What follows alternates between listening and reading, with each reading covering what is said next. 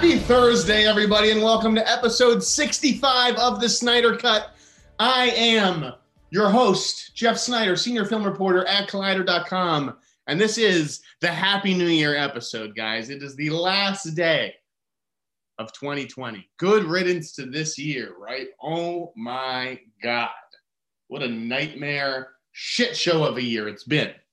But we're about to turn the page. And it's not that 2021 is going to be immediately better. You know, t- tomorrow is tomorrow. It's no real different than today. But there is, you know, there's hope on the horizon. There's a reason to be optimistic. The vaccine is starting to roll out there. We got a new president. Uh, varieties, or sorry, variety. Collider, Collider's got new owners. Um, and uh, yeah, I'm, I'm looking forward to seeing what the year brings and what this Oscar season brings too. Like, I'd love to get FYC up and running more regularly. Um, we got I mean, we got four more months until the Oscars. We're going to be talking about the movies that we talk about in this episode uh, for for a lot longer.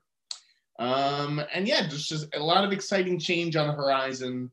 You know, all of Warner Brothers movies are going to HBO Max. Like, what's that going to look like? Sitting down to watch a gigantic blockbuster, hopefully a good one, uh, at, at home.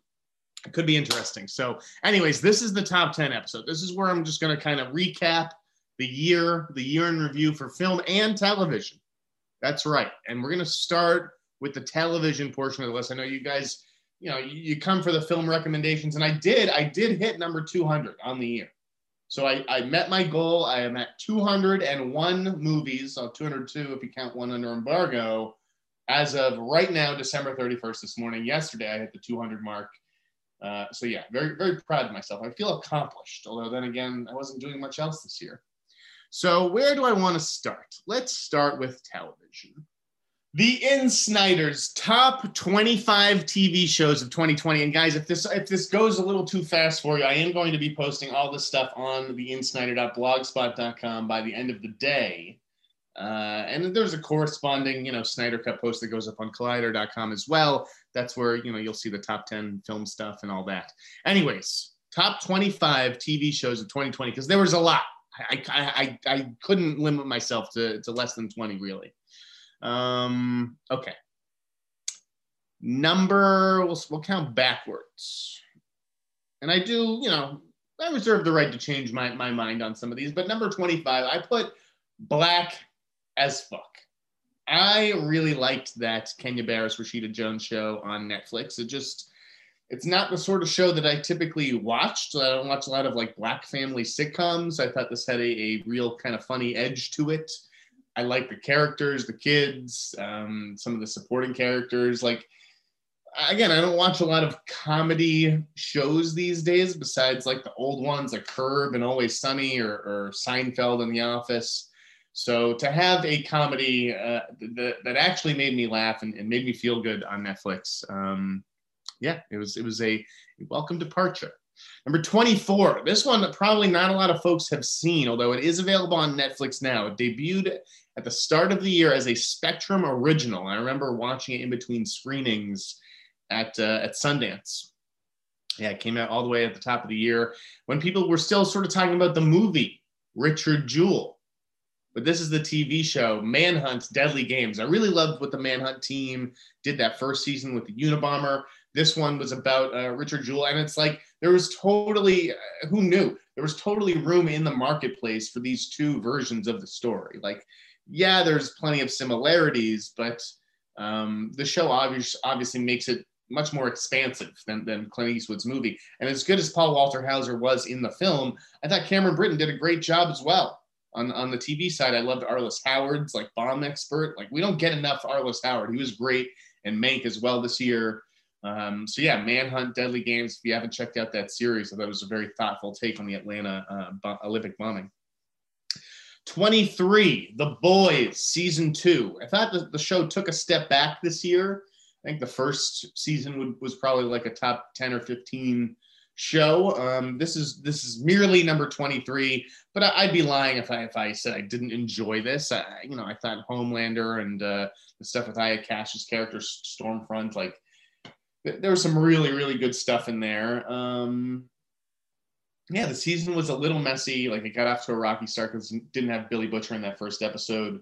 I think he's sort of key to the whole show. Again, that first season, I, I wasn't familiar with the boys comics, so the characters all felt new. The tone felt new. You know, it's, it, it's obviously not going to feel new this time around, but uh, st- still a solid season of television, I think. 22 is Mythic Quest, Raven's Banquet, the Apple series from Rob McElhenney. Just a really fun, you know, on, ensemble. Um, not, I mean, not not much to say about this. It was just like, what was it, a four or five hour investment? They either had eight or ten episodes, half hour piece. Like the show just flew by and get it all done in one afternoon. It was like Ted Lasso in in that respect, although Ted Lasso felt you know cut a lot deeper. Uh, and, and that is a little bit higher up on the list. Um, so yeah, Mythic Quest, Raven's Banquet. If you haven't checked that out on Apple, do it. 21, Ratched. I know th- this show wasn't amazing either, kind of tailed off in its second half, but I love those first four or five episodes. Um, this was just a, I'm not like a big Ryan Murphy guy. I like American Crime Story, but I don't watch Horror Story or Glee. I didn't even watch The Prom this year.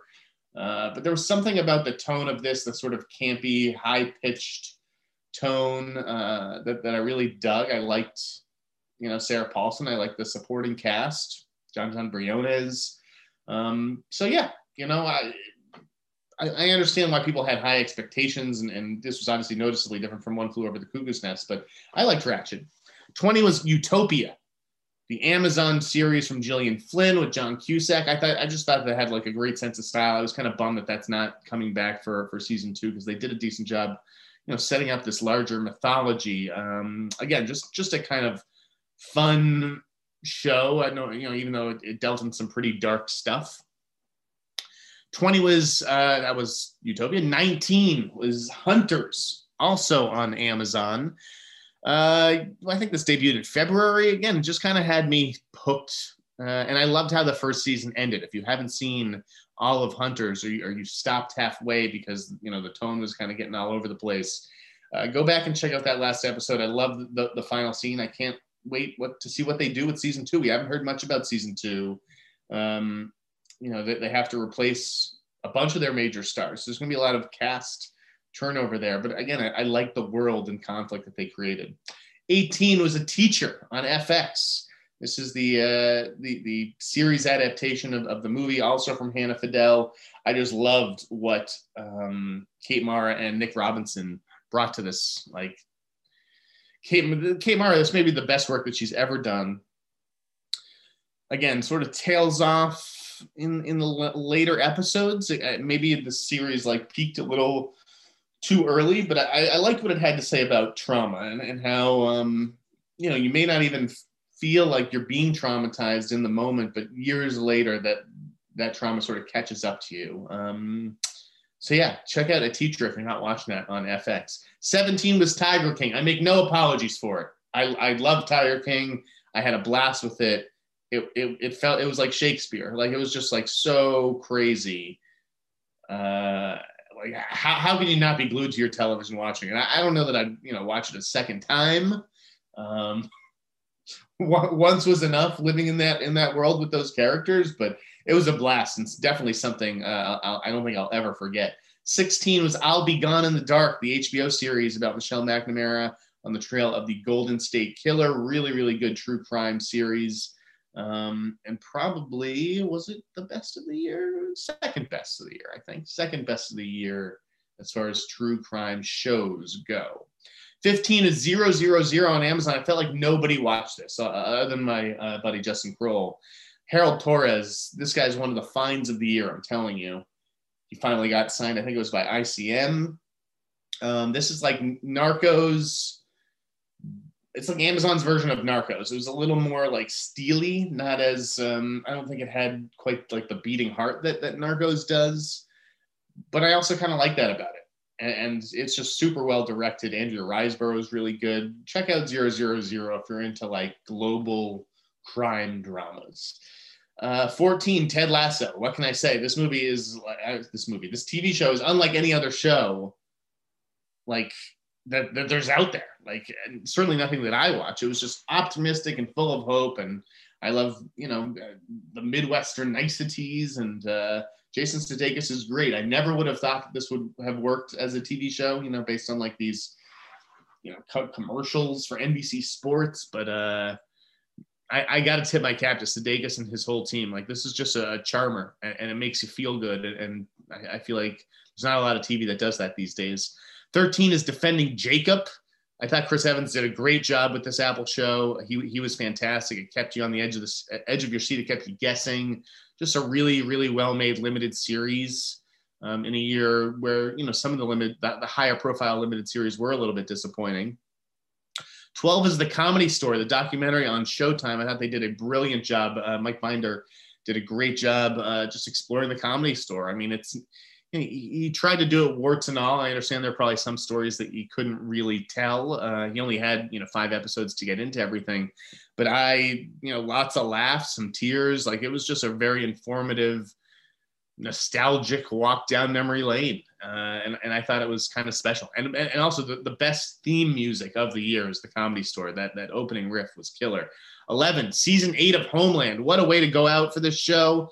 Uh, I thought that they totally stuck the landing. I love what they did that last episode. The, the whole last season uh, absolutely kept me riveted. And um, yeah, we bid farewell to, to one, of the best cable shows in a long time. Certainly one of the best uh, Showtime series ever.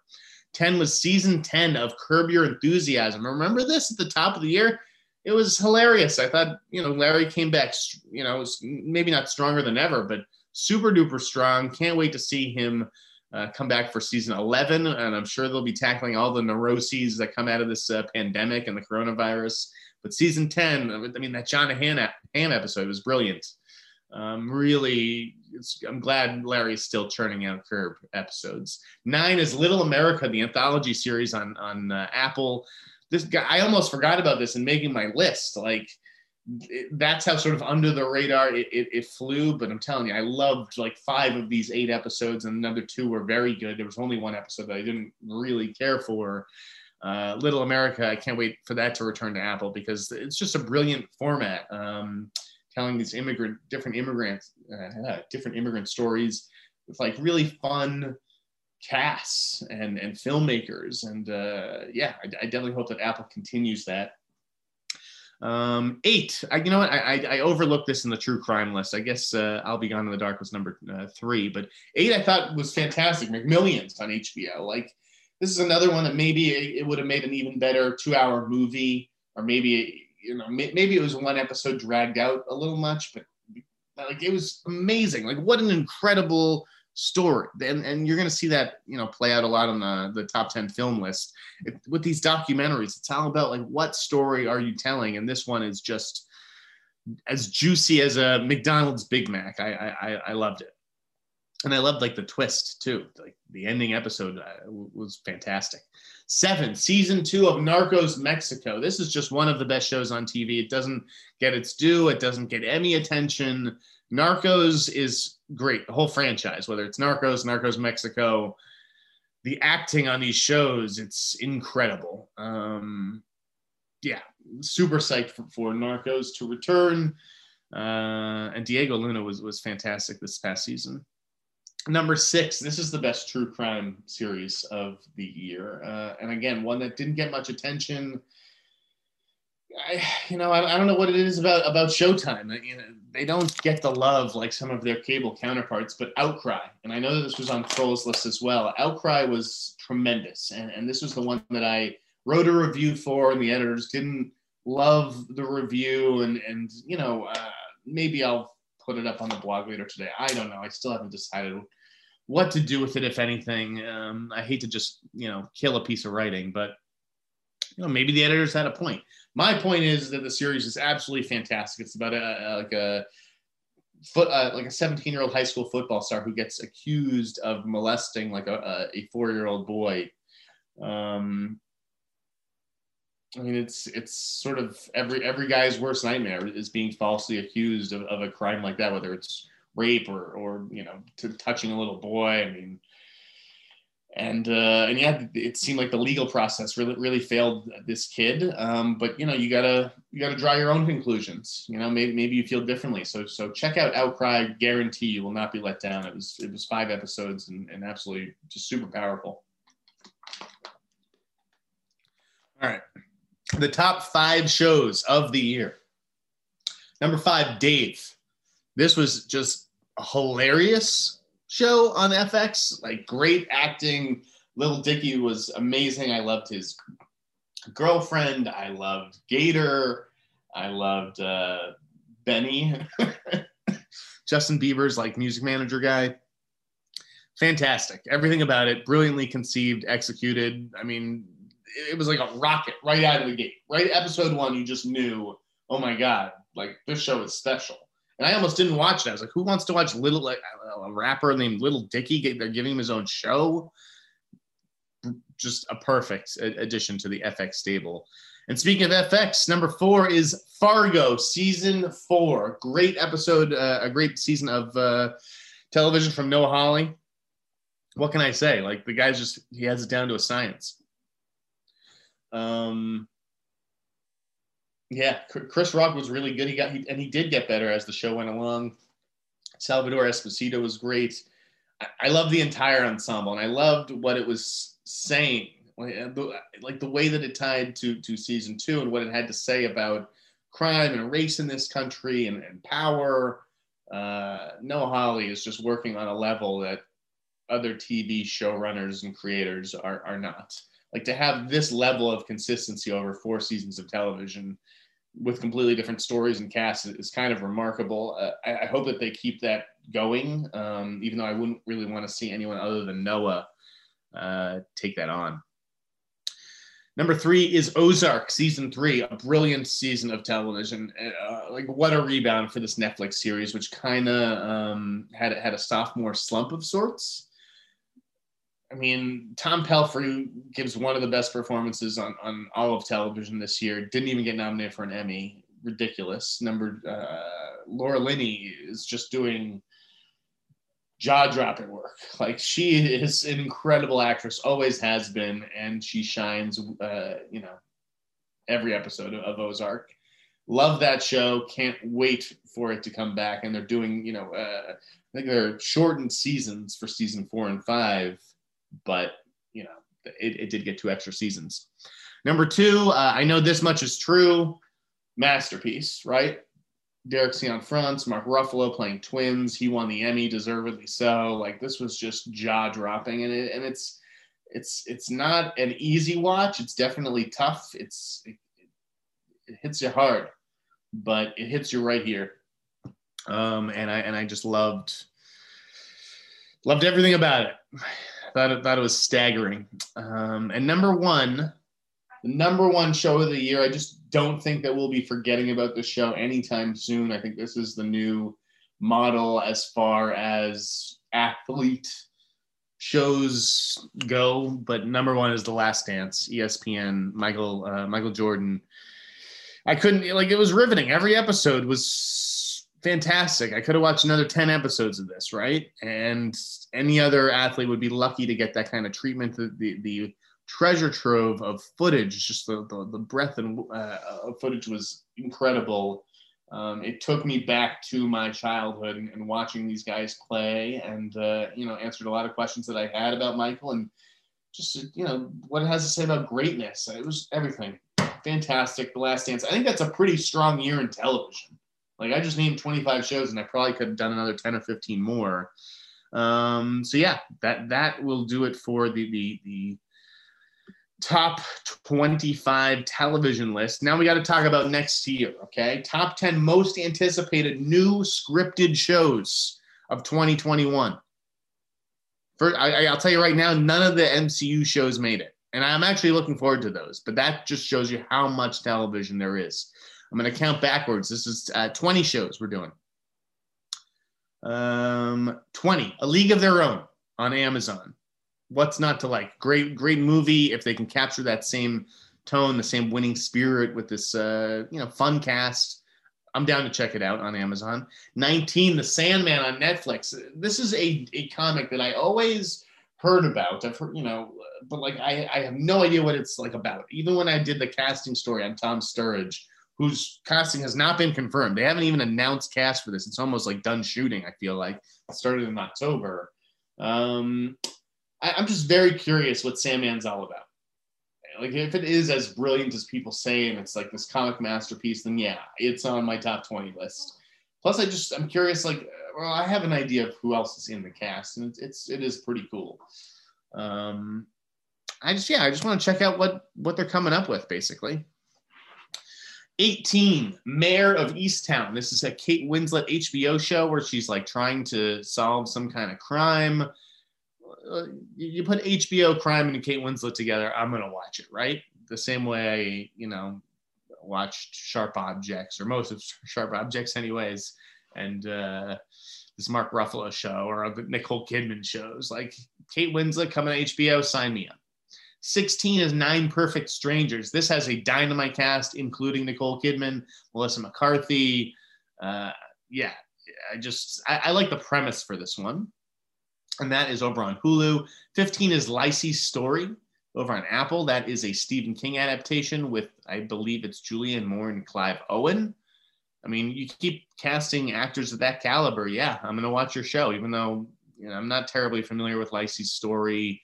I am a King fan, but King on television, it, it, very rarely works. So I don't know that I have the highest hopes for the show, but I also would not miss it. 14, Gone Hollywood. This was on the list last year.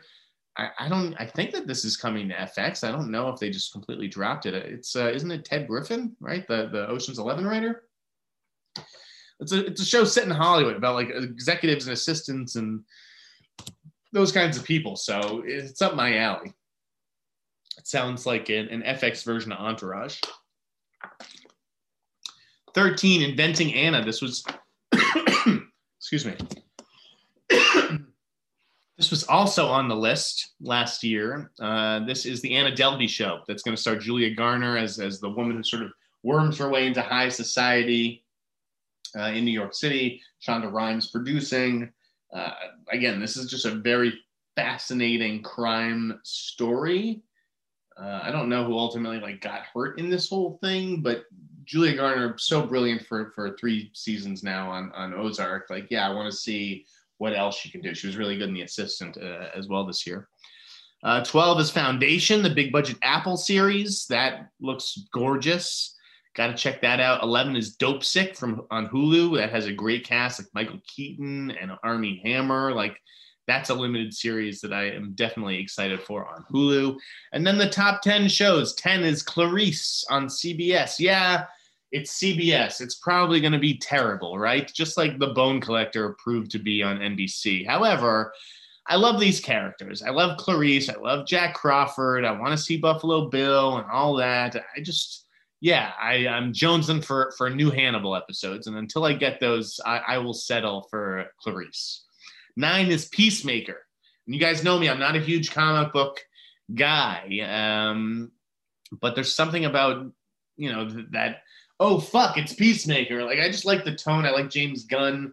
I like John Cena and I and I get a good vibe from this Suicide Squad movie that James Gunn is working on. So the Peacemaker show is number nine on my list. Eight is The Old Man, the spy series with Jeff Bridges coming to FX. Again, Jeff Bridges doing a television show like that's just cause for celebration. Let alone like a, a Cold War spy type of thing.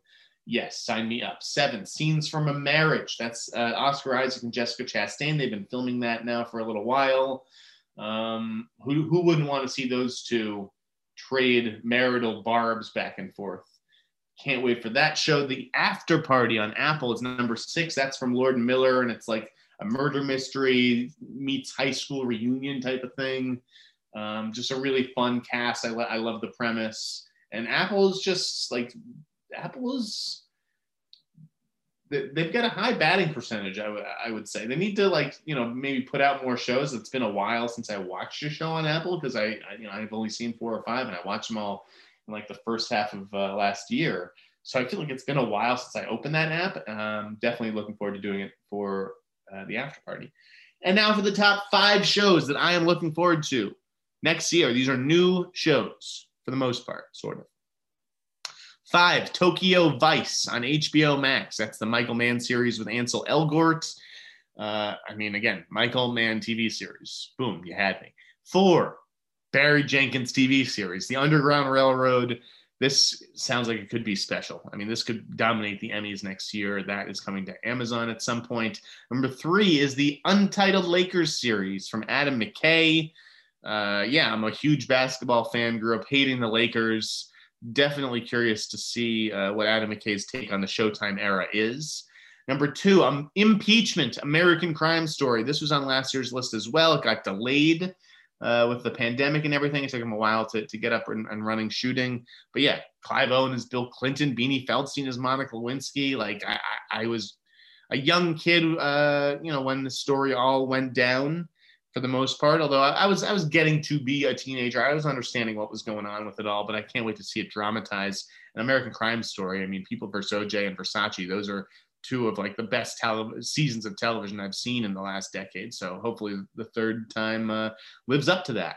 And then number one, the number one show I'm looking forward to next year. It is a it is a familiar show, although I considered it a new one. It is a revival. It is the Dexter revival on Showtime. Dexter got a raw deal, man. That the ending of that show sucked. So they just got to like get rid of that. Give this get give this. I want to see Dexter killing more people, and I want to see him get an ending that that uh, befits him. But I am pumped for that to come back because I have missed that character. Uh, and as for the 10 most anticipated returning shows of 2021, this is returning. Ozark season, or uh, you know, I'll start from the end. Number 10, City on a Hill season two. We shouldn't have gotten that this year. I'm told reliably that it will be coming out uh, next summer, I think, on Showtime.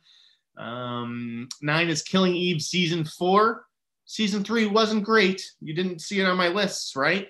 But I have a feeling that they'll recover, that they that they acknowledge that season three was maybe a, a creative down year, and hopefully they, they come back guns ablazing. Eight is Euphoria season two. God, it feels like ages since I watched that first season of Euphoria. I still need to catch the the special that they released. Um, but you know, I, I am excited for this show to return. I thought it was a, just a very, very well done show with a brilliant young cast. Seven is The Boys season three. We talked about The Boys earlier. Uh, yeah, can't can't wait for that to come back. Ted Lasso. I, I keep saying can't wait, can't wait, can't wait. I can wait. Um, I'm gonna be waiting, but you know what I mean. Six is Ted Lasso season two you know, want to see if if that is a show like that could be in danger of a sophomore slump. Are they going to be able to sort of capture that magic again? I think like that show felt like it captured lightning in a bottle. We'll see if they can do it twice. Five is Narcos Mexico season three. I am psyched for that. Four is Barry season three on HBO. That's another one I thought we were going to get this year. Um, but yeah, I would imagine Bill Hader will be gracing us with his uh, silencer at some point this summer. Three is Stranger Things season four. That's another show. I miss it. Like I, I, I want to see Hopper get out of the gulag, and and I mean I don't even know if I'm to recognize this cast by the time we see this thing. They're, they will have all shot up. Two is Dave season two. Um, yeah, I need more Little Dicky in my life, and number one is Ozark season four. That is the number one most anticipated returning show of 2021. I think that does it for the TV portion of the show. Guys, keep in mind, we, we've still got all the MCU shows Loki, WandaVision, The Falcon and the Winter Soldier, Hawkeye. We've got The Dropout coming with Kate McKinnon uh, as Elizabeth Holmes. Physical, excuse me. Physical with Rose Byrne on Apple. Anatomy of a Scandal. Pieces of Her, Severance, the uh, Adam Scott series Station 11 with Mackenzie Davis. MacGruber coming to Peacock. Uh, Y the Last Man with my boy Barry Keoghan. Ripley with Andrew Scott on Showtime. The North Water. Angelyne, Dr. Death. Those are Peacock series. Uh, Only Murders in the Building, right? With Steve Martin. That's on Hulu. And then you got, you know, true crime shows like The Night Stalker. I can't wait to dive into that on Netflix. I've had the screeners, but I've been saving them. Uh, and then Monster, the Jeffrey Dahmer story. So, ton of television coming at you next year. It is going to be a great year if you're a TV fan. But this is a movie podcast, and so it is time to talk movies. Let's start with my top 21 most anticipated movies of 2021.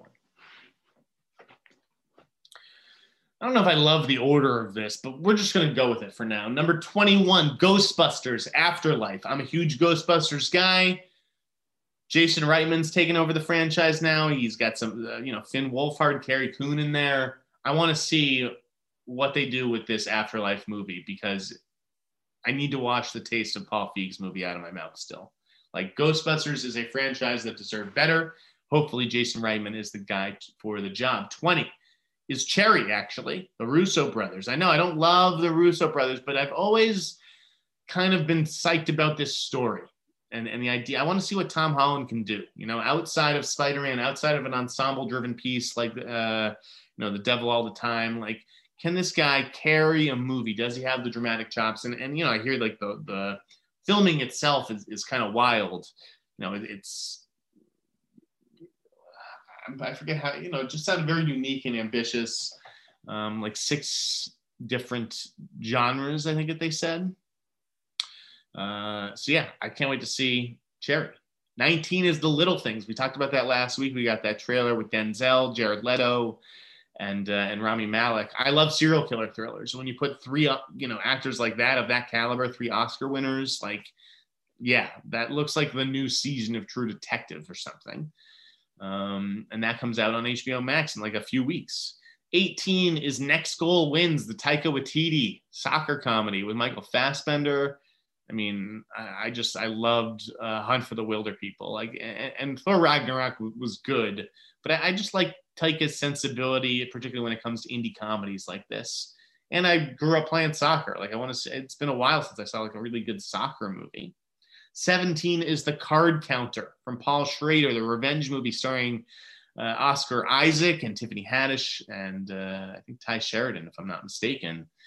Um, yeah, Oscar Isaac and a Paul Schrader revenge movie. Boom. Like, that's all you need. You had me. 16 is Spiral from the book of Saw. I'm a huge Saw guy. I think I saw every single movie opening night or, or before then uh, I guess they you know, they discontinued press screenings, you know, for those later sequels. So you had to go Thursday at midnight. But uh, you know, Chris, this is based on a story by Chris Rock. It's Chris Rock and Sam Jackson. It just looks like not like it looks like a, a serial killer thriller, less than more than a horror movie. You know, like the other horror movies were just sort of like put meat into the meat grinder and, and see what you know what comes out the other end. It was all about like the traps, and now we now we're back to like cast like a like a traditional movie. It's not just about the the traps and the machines. Like we get Chris Rock and Sam Jackson and uh, and Max Minghella, and I'm I'm definitely looking forward to seeing what the next chapter of that franchise looks like. 15 is Nobody, the Bob Odenkirk movie. Uh, from Ilya Naishuller, who I thought was, you know, did a fantastic job with Hardcore Henry. Love the, the red band trailer for this. Love the tone. Uh, yeah, pump pump for that one. 14 is Marvel's Eternals. I know a Marvel movie on my most anticipated list. This is mainly because I have no idea what to expect from Eternals, okay? I love the director, and the cast is like dynamite, right? But it's not just like a traditional superhero movie. Is this the next Guardians of the Galaxy? Like, what? I don't know what the tone will be. I, I just like what I have a lot of questions about Eternals, and that's why it's on there because it's an unknown quantity to me. I don't know. I'm not familiar with the comics. I don't know, you know, who's good, who's bad. Like, it's just going to be a, a, surprise, you know, hopefully. Uh, so, yeah, I want to see what Marvel has up its sleeve because I know, you know, Marvel is really hard at work on a lot of sequels. They're almost entered like the Pixar phase, uh, you know, where Pixar just sort of pivoted to a, whole bunch of sequels because they, they didn't have the original stuff ready. But Eternals, I, I think is going to be a pleasant surprise. Uh, 13, Judas and the Black Messiah, number two trailer of the year. look just looks great. Um, love those kinds of true crime stories involving betrayal. Uh, I, I want to see what Lakeith and, and Daniel Kaluuya bring to the table and Jesse Plemons, like for sure. Absolutely sign me up on HBO Max. 12 is old, the M. Night Shyamalan movie uh, based on that French graphic novel Sandcastle, which I did read. It was tough to get my hands on that one, but track it down. I, I just can't wait to see what M. Night does with that setup because it's kind of like a brilliant premise. I just don't know which direction he's going to go with it, but he's got a great ensemble. Uh, speaking of great ensembles, uh, I mean, the next like four or five movies, all they, I mean, all these movies have great ensembles. Eleven is the Suicide Squad from James Gunn. Like it can't be worse than the first one from David Ayer, right? Like they have to do course correction here. I think James Gunn was the perfect guy for the job, and I love the cast that he recruited for this. Uh, 10 is Mission Impossible 7. I don't know if we're actually going to get Mission Impossible 7. If Top Gun 2 is coming out this summer, right? Are, are we really going to get a new Mission Impossible movie by the fall? Uh, I wouldn't be surprised if this pushed to mid 2022, but for now, it is on the schedule and I, I got to see what what you know made Tom Cruise launch into that epic rant, right? Like, what movie was he protecting? Uh, you know, we had Shea Whigham and Hayley Atwell, and there's some callbacks to like the very first Mission Impossible movie. Uh, this franchise is is the best, you know, active currently running live action franchise. So, yeah, so, like, but tickets sold. Nine is The Matrix 4. This is another one. Like I'm super curious because I have no idea what the story is here. Um, you know, one I want to see Keanu back as Neo, but but like joined by Yahya Abdul Mateen, and I want to see the new like bad guys. Like, you know, where did Jonathan Groff and Neil Patrick Harris fit into this? Oh, the baby's crying. Boo-boo. Um, but yeah, all these years later, like Matrix Four, like does Lana Wachowski, it's Lana, right? Not Lily. Um, does Lana Wachowski like is, is it just about the spectacle like those matrix sequels kind of were or are they doing some kind of story course correction because you know th- those those matrix sequels almost tarnished the original like the whole franchise took a hit because of how sort of unsatisfying they were on a story level so i'm hoping that the matrix 4 can kind of get us to see that whole franchise in a new light Eight is Guillermo del Toro's Nightmare Alley, uh, which has a fantastic cast. I mean, this is Guillermo coming off of The Shape of Water, so you know he must have really wanted to do this. Seven is Joel Coen's The Tragedy of Macbeth. It's weird with the, you know the Wachowskis, the Coens, they're splitting up in 2021. Everybody's going solo, but we got Denzel as Macbeth and Frances McDormand as Lady Macbeth. So yeah, that's going to be one to watch for sure. Six is Last Night in Soho. You know, I, I, like Edgar Wright. I, don't love Edgar Wright movies, but there's something about this one, like Edgar Wright doing a psychological thriller. It won't be so like tongue in cheek, slapsticky. Um, I mean, it can also not be good. I, I, could, I could definitely see that happening. But I like, you know, the cast here, Anya Taylor Joy. Like, you got to give Edgar a chance here because he he has you know been a, a, breath of fresh air in in movie making for the last decade or so. Uh, four, five, excuse me, five. The top five movies I'm looking forward to next year. Five is Top Gun Maverick. I'm not a Top Gun guy. Like I, I don't love the original movie, but that trailer blew me away. I am a huge Tom Cruise guy. I'm a huge Miles Teller guy. You throw in guys like Ed Harris, Jon Hamm, Jennifer Connelly. Like I, I am psyched to see that movie on a big screen. And, and that is one that you will see on a big screen. There's no way that's going to streaming. Trust me. Four is Halloween Kills. Loved how David Gordon Green, you know, brought back Jamie Lee Curtis for that legacy sequel a couple years ago. Uh, I thought he did a really good job. Like, God, Halloween could have just gone so wrong. But uh, yeah, David Gordon Green did right by the franchise, and I can't wait for this sequel. One second. Stephanie, I'm taping my podcast. Are you okay? I'll call you back. Number four was Halloween Kills. Number three is the Paul Thomas Anderson movie. It's currently untitled, rumored to be called Soggy Bottom. New Paul Thomas Anderson movie. I need to say no more. I'm very curious who else is in this cast because I feel like we know very little about it. Uh, two is Candyman. You're in the house. I'm in the house of the Candyman right now grew up loving that franchise. Really want to see uh, what Nia DaCosta and Jordan Peele have brought to it. And number one is Wes Anderson's The French, the, the, the French Dispatch. You know, like great cast, another Fran McDormand movie, Timmy Chalamet, Bill Murray. Right? I mean, it's Wes Anderson doing his thing. with freaking Benicio del Toro. Like I'm in. I am in. So those are the top 21 most anticipated movies of 2021. Cruising through this this yearly recap. Uh, all right, we're gonna do the top 10 movies of the year, the top 10 worst movies of the year. Uh, but first, more important than almost anything, the top 10 movies I missed in 2020. Number 10, Black Bear. Really wanted to see that Aubrey Plaza, Christopher Abbott movie, but I, I also heard it was like weird. And like, I just wasn't like, I, I wasn't in the mood for a weird movie that like didn't go anywhere. This came out on VOD like in the last couple weeks.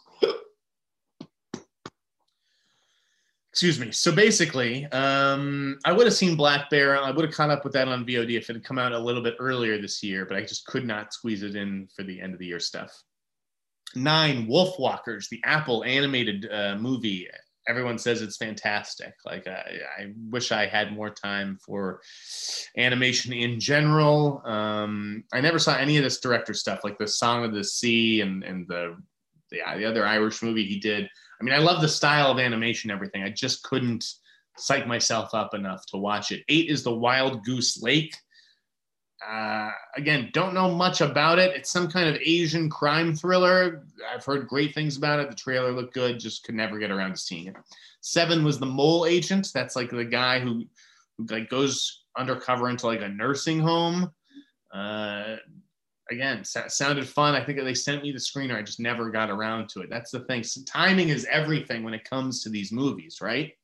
Like and, and we're going to talk about that uh, next to the movies that i started watching and didn't quite finish because it's like not fair to say i just like turned off these movies because i didn't like them because that's not true normally that is what the, the movies in that section represent but this year it just it wasn't uh, movies I missed in 2020. Number six was Ammonite, the Kate Winslet, Saoirse Ronan movie. That, that's one where it's just like the reviews were okay. Everyone said that the performances were really good, but the movie itself, like Portrait of a Lady on Fire, did it better so yeah, I, couldn't bring myself to watch another one of those types of movies, but I know I, I should have seen it. Five is Wendy from Ben Zeitlin. This is another one where it's like I, I just, you know, what is happening here? Too many calls. That was my brother. Um, Wendy.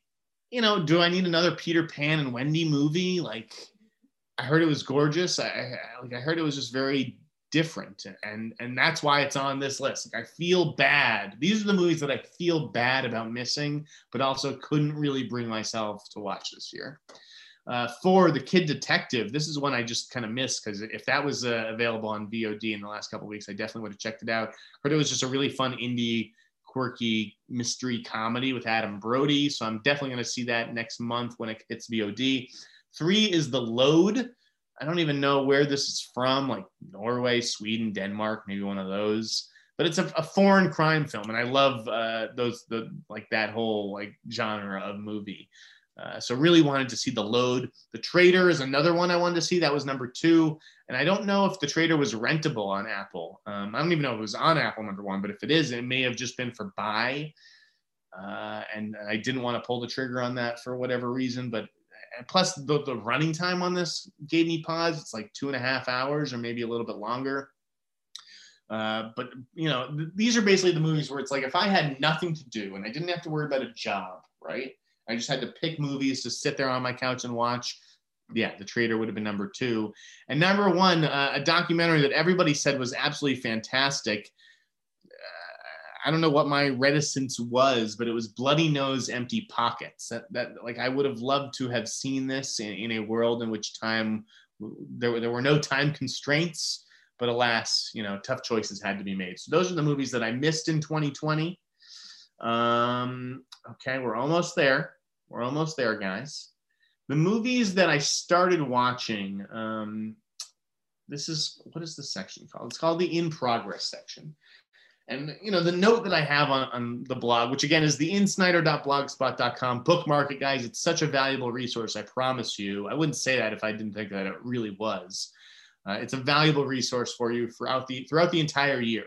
No matter what time of year it is, you can go to that blog, that, that, that you know, my blog, and see here are the movies Jeff thought were great. Here are the movies he thought you should avoid. Here are the movies he thought sucked. And it's all there for you. Um, spelled out pretty clearly. So these are the in progress ones. The note is I started watching these, but I never quite finished. Make of that what you will. And that's normally where the note ends. But this year I added on to the note, make of that what you will, but not always. Sometimes it's just a matter of viewing circumstance. And I would say that's the case for, you know, 90% of these movies. There's only seven of them. Uh, but the movies that I started, mean, I started for a reason, but I just didn't finish them. The 40 year old version, like the, the 40 year old version, Black is King, Jallikattu, Nocturne on Amazon, Shirley, Shithouse, and Time. Now, 40 year old version and Shirley and Time and Shithouse, these are like four of the most acclaimed movies of the year. So I'm not sitting here telling you that they're bad. I'm just telling you that the, when I put them on, it was not a good time. Like I just, what my head wasn't in it. So Four Year Old version, um, I actually really like. This is that's the movie on this list. That's like I would love to finish that. Um, Black is King. That's the one movie on this list that I just don't think is for me. That's one that Stephanie wanted me to watch, and uh, you know, I, I, get it, and I get why people loved it. Um, but it, you know, it felt like a, a, concept album. Like it felt like Beyonce's music video for The Lion King, and I just didn't need to see that. I didn't need to see The Lion King interpreted in that way. Jallikattu um, was a is a movie about like a, a bull or whatever that like gets loose in a village and just wreaks havoc. Uh, and, and I watched that for like a half an hour and then just got like distracted by something and, and never went back to it. So I, I would love to finish that one. Um, if I could have stayed up a little bit later last night, that's the one that I would have tried to finish. Nocturne, I gave it a little sample. That was one of the, the Amazon Blumhouse movies. Um, you know, I thought I thought it was okay, but it, I also felt like it seemed very familiar, and I'd, I'd seen it. I kind of just knew where it was going. Shirley, that's a movie that I just thought was like boring. I mean, I put it on knowing like this is going to be boring, and I watched it for like 40, 45 minutes, and I was like, yeah, I was right. It's just I don't know, doesn't do it for me. Shithouse is a movie. Uh, yeah, I just like watched it late at night. I watched a half an hour. It was a little slow for my taste, and I was like, all right, I'll I'll get back to it, but I never did. Um, and then time. That, that's another one. You know, everyone says by all accounts it's fantastic. I watched 10, 15 minutes of it and was just like, this is not the right time for this movie. And, and I didn't go back to finish. Um, so, you know, if I, if I can finish those, uh, I, I certainly will. You know, January is normally a good time to catch up. Unfortunately, you know, now you get the Sundance titles, and there's just so much television, and, and we're still in Oscar season, right? So we get movies like Little Things and Judas and the Black Messiah, and uh, you know, it's just, uh, and all like the Christmas releases that are now coming to VOD, you know, 17 days later or whatever. There's just a lot. It's it's endless. You can't you can't see it all. Just why I'm trying to be more forgiving, like looking at colleagues' top 10 lists, like you know, particularly this year where it's not like everybody could get to the theater. And it was about what streaming services you subscribe to or what you're willing to spend $20 on on VOD. Uh, all right. We have reached the big list, the worst and best 10 movies of the year you can't just go by the rankings on the blog either, guys, because I, do, you know, shuffle things around. Into the Deep was one of the best movies I saw this year, but it didn't really come out. It was at it was at uh, Sundance, and then I, I don't know if people are afraid to put this movie out or what the hell the deal is. Into the Deep is going to be a, a, a talker for true crime fans next year, but I decided to leave it off the list this year. We're going to start with the, the worst movies of the year. Number 10, The New Mutants. I don't know what they were thinking with this one. And I love Josh Boone. I wanted to give him the benefit of the doubt. He put together a decent cast for this, but watching this movie, it was just a true head scratcher. Like, what is this movie? It was all set inside of a hospital run by one person. Uh, yeah, it was bad. It was bad. Nine, a movie that a lot of people liked, which was just mind blowing to me because within 25 minutes, my both of my brothers were like, "Turn this fucking piece of shit off." and that is Bill and Ted Face the Music. We waited 25, 30 years for that, for that sequel. That's the best they could do. Ed Solomon, you're one of the best writers in town, man. You got to do better than that. I'm sorry. That, that movie was trash. Um, and I loved the first two Bill and Ted movies. Like, I grew up on Bill and Ted. Bogus Journey is like a great sequel. You could put Bogus Journey up there with Godfather 2 and Aliens. But uh, yeah, this was trash. Eight, I'm thinking of ending things. The Charlie Kaufman movie. What was this? I'm just not a Charlie Kaufman, the director guy. This and Synecdoche, New York, and it's just like, what the fuck? Who who like just thinks this stuff is a good idea? It was a disaster. It was a mess. And like you had to have seen the Oklahoma play or something to understand to make heads or tails of this third act. Nonsense. Seven, um, I guess I'm not playing by the same rules as uh, the Into the Deep because this is another Sundance title that did not come out. It's going to be coming out in the spring, I want to say. Uh, Run, Sweetheart, Run. Just bad taste. this is just Blumhouse. Uh, I, I, sat in the theater at Sundance. I could not wait to get out of there. I, I was just like, what am I watching? This is so stupid. And I thought I thought it had a really good premise, but uh, the premise obscures some of the uh, unique twists and turns that that movie takes. Six is the Onania Club from Tom Six. This movie didn't get distribution. I think you know he, they showed it to me, sort of gauging to see like what I saw, I thought of it. But you know, if you're gonna show me a movie uh, to get my feedback. Like it, it is fair game for review. And the Onania Club was just middle-aged housewives sitting there masturbating in front of each other. It was a ma- it was literally a masturbatory movie.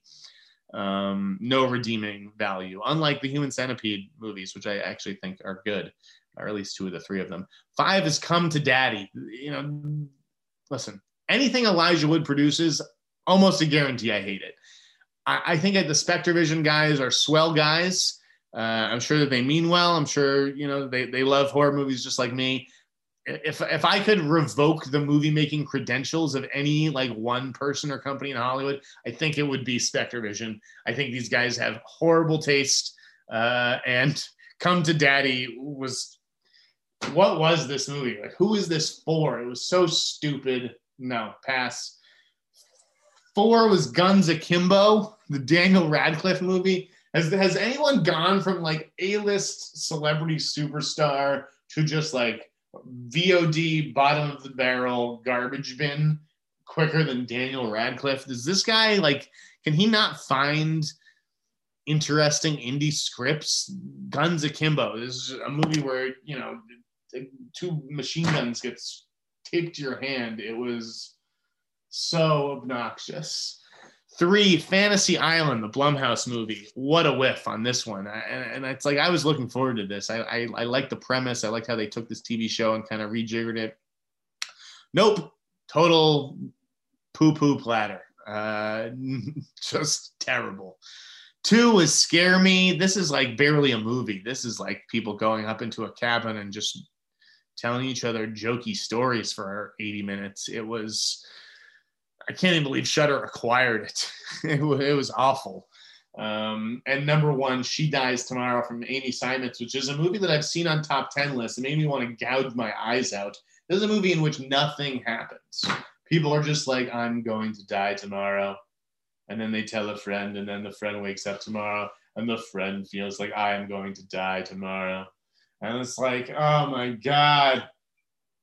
This is what gives indie filmmaking a bad name uh, a- Amy Seimetz, better luck next time. You know, what can I say? This this was like upstream color, which she was the star of. You know, like just these boring, pretentious movies that drag on for ages.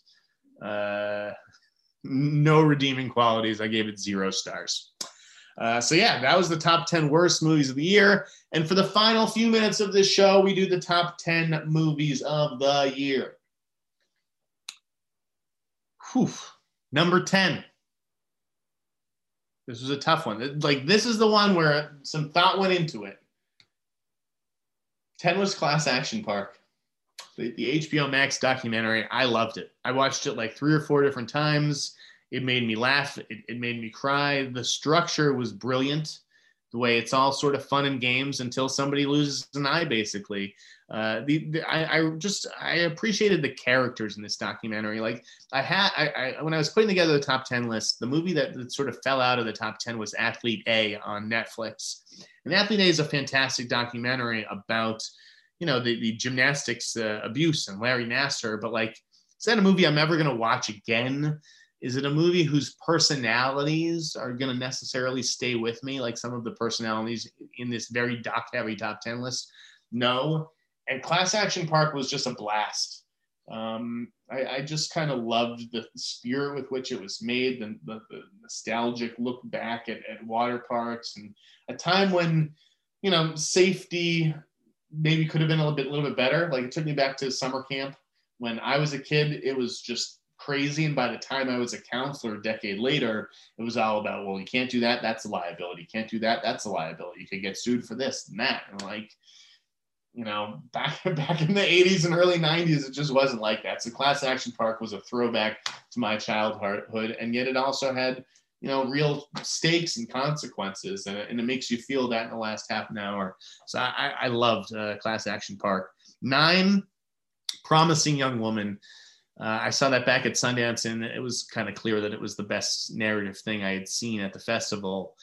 Uh, Emerald Fennell just did a great job. Carey Mulligan was was fantastic. I love the, stru- the, the, the structure that you know that's done in chapters. Um, just a great tone, and, and uh, it was very rel- it felt very relevant for this year.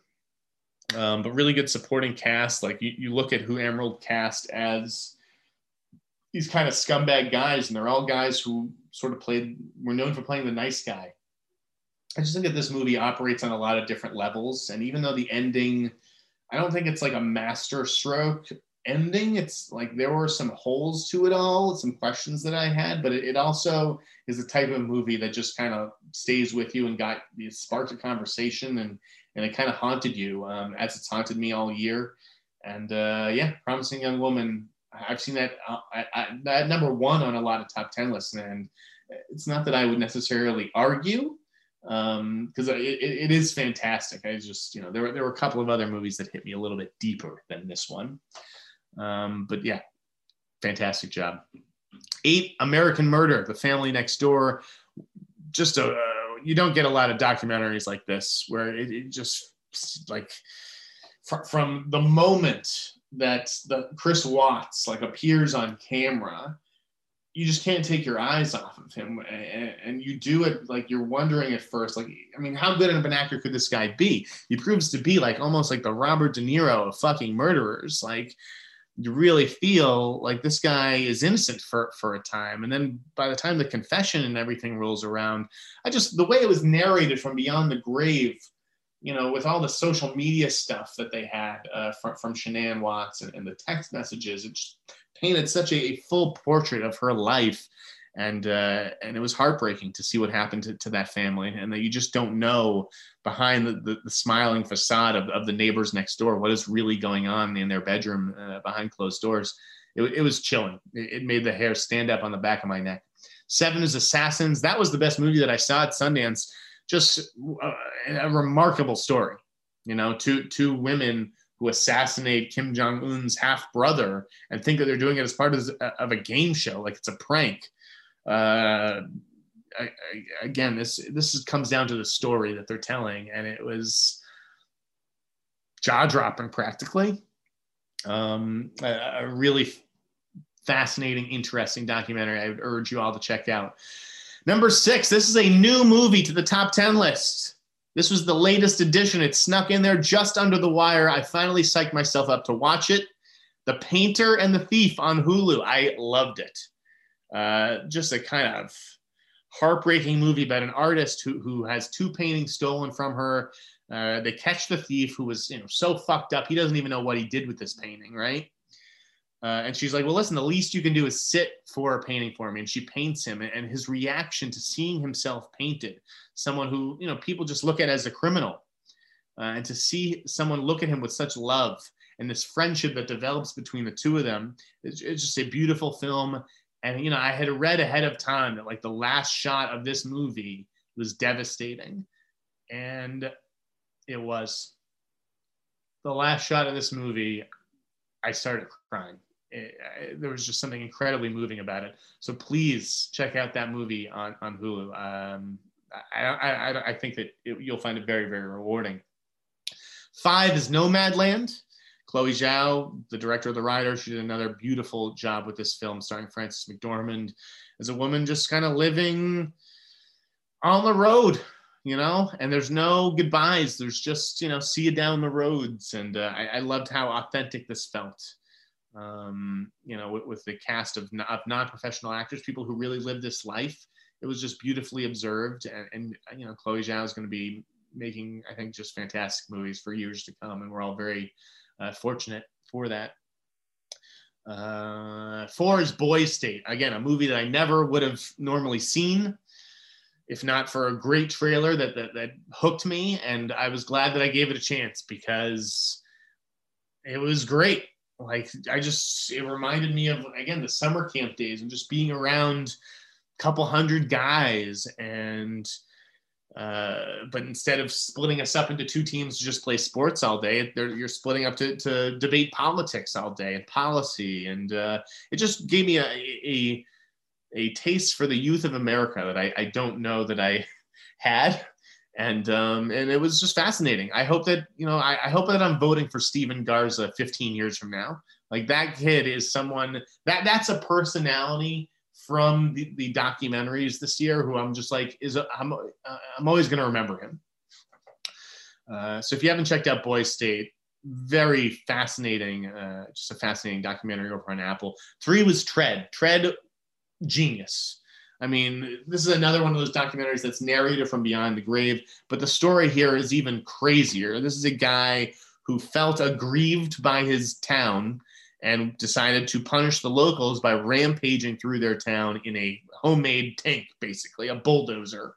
Uh, I mean, one of those like stories you can't like you can't even make that up. It could only happen in real life, and, and, the insight that they get from the guy who actually did it, who recorded all these audio tapes, and just the way that it's done, even the recreations, I thought were, were fantastic. Paul Solet totally delivered. This is one of the best movies of the year. Tread on Netflix. Watch it. You'll thank me. Also on Netflix, number two, Crip Camp, a disability revolution. Uh, this movie will make you laugh. It will make you cry. It will make you feel something. And it's about people who are just often overlooked. You know, we see disabled people, uh, but how often do we start a conversation with them? You know, there are people in this in this documentary who are very, very difficult to understand you know, because of speech impediments and, and, and, you know, a whole host of reasons. But if you really listen to what they're saying, it's a very, very valuable message and one that, again, just goes overlooked or, or unheard. Uh, you know, I, I could just relate to these people a lot. Um, and again, summer camp, you know, so much of it goes back to our own experiences and things like that. And it, it, it, took me back to my own summer camp and, and how safe I felt in that space and how comfortable. Like I just couldn't wait to get back there every summer. Crip Camp is a special movie. Um, and, and I hope that you'll all give it a watch. Number one, as you might have guessed, Amazon uh, Sound of Metal.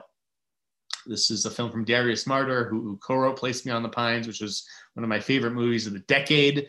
Riz Ahmed, eh, just a powerhouse performance, and, and I can see why Chadwick Boseman may win it all this year for um, for Ma Rainey's Black Bottom, which was very very good. Like I really really liked Ma, Ma Rainey's Black Bottom. That was a movie I had to sort of force myself to even watch. Um, but Riz, I think, is more more deserving of the Oscar. Uh, I just think it's a it's a career making performance, a once in a lifetime sort of role, uh, and, and it just captures the heartbreak of just how quickly your life can change in an instant uh, and, and, getting over that fear and, and, and, becoming comfortable with yourself and accepting yourself and, and your circumstances, your surroundings. And so it's kind of a beautiful love story. Paul Raci gives, if not like he, he may even be better than Riz Ahmed. If not, uh, it, it's, you know, a top five performance of the year for sure. So two of the top, the year's top five performances are in one movie. Uh, Paul Raci, just fantastic. I hope he gets uh, nominated as well. So yeah, that's sort of 2020 in review, man. That that is the movies I, and TV shows that I've seen. These are the movie and TV shows I'm looking forward to next year. I had one mailbag question that was sort of uh, asking me, you know, um, for sort of like the top stories going into 2021. I think I'll tackle that next week. Um, and next week's podcast will likely be on Friday because I'm out on on Thursday the seventh. So look for the next episode. I think on Friday, January 8th, I want to say, if that's the right day. But it has been a pleasure to serve you as your uh, humbled Collider podcaster. Thank you for watching the Sneider Cut this year. I know it's been a tough one for you guys. I know you've had a lot of stuff to watch. You know, how, how do you fit in, uh, you know, 50 episodes of the Sneider Cut when there's 200 movies to watch and, and 40 great TV series to watch? So thank you. Uh, I appreciate it. I hope you all have a happy and healthy new year. And um, just hang in there, folks. Like it's going to get better. 2021 is is going to get better, and uh, stay safe. You know, you, can't let your guard down just because we're nine, ten months into this pandemic. Still got to wear the mask. Still got to wash your hands. Just be mindful of who you're around and, and protect your loved ones. We're all in this together. Whew. That'll do it. That'll do it for, for 2020. That's a wrap. I'm Jeff Sneider. I'm at the InSneider on Twitter, Instagram, Cameo. Whew. 2020, man. Good riddance. Happy New Year. And here's to 21, 2021. I'll see you then. Later.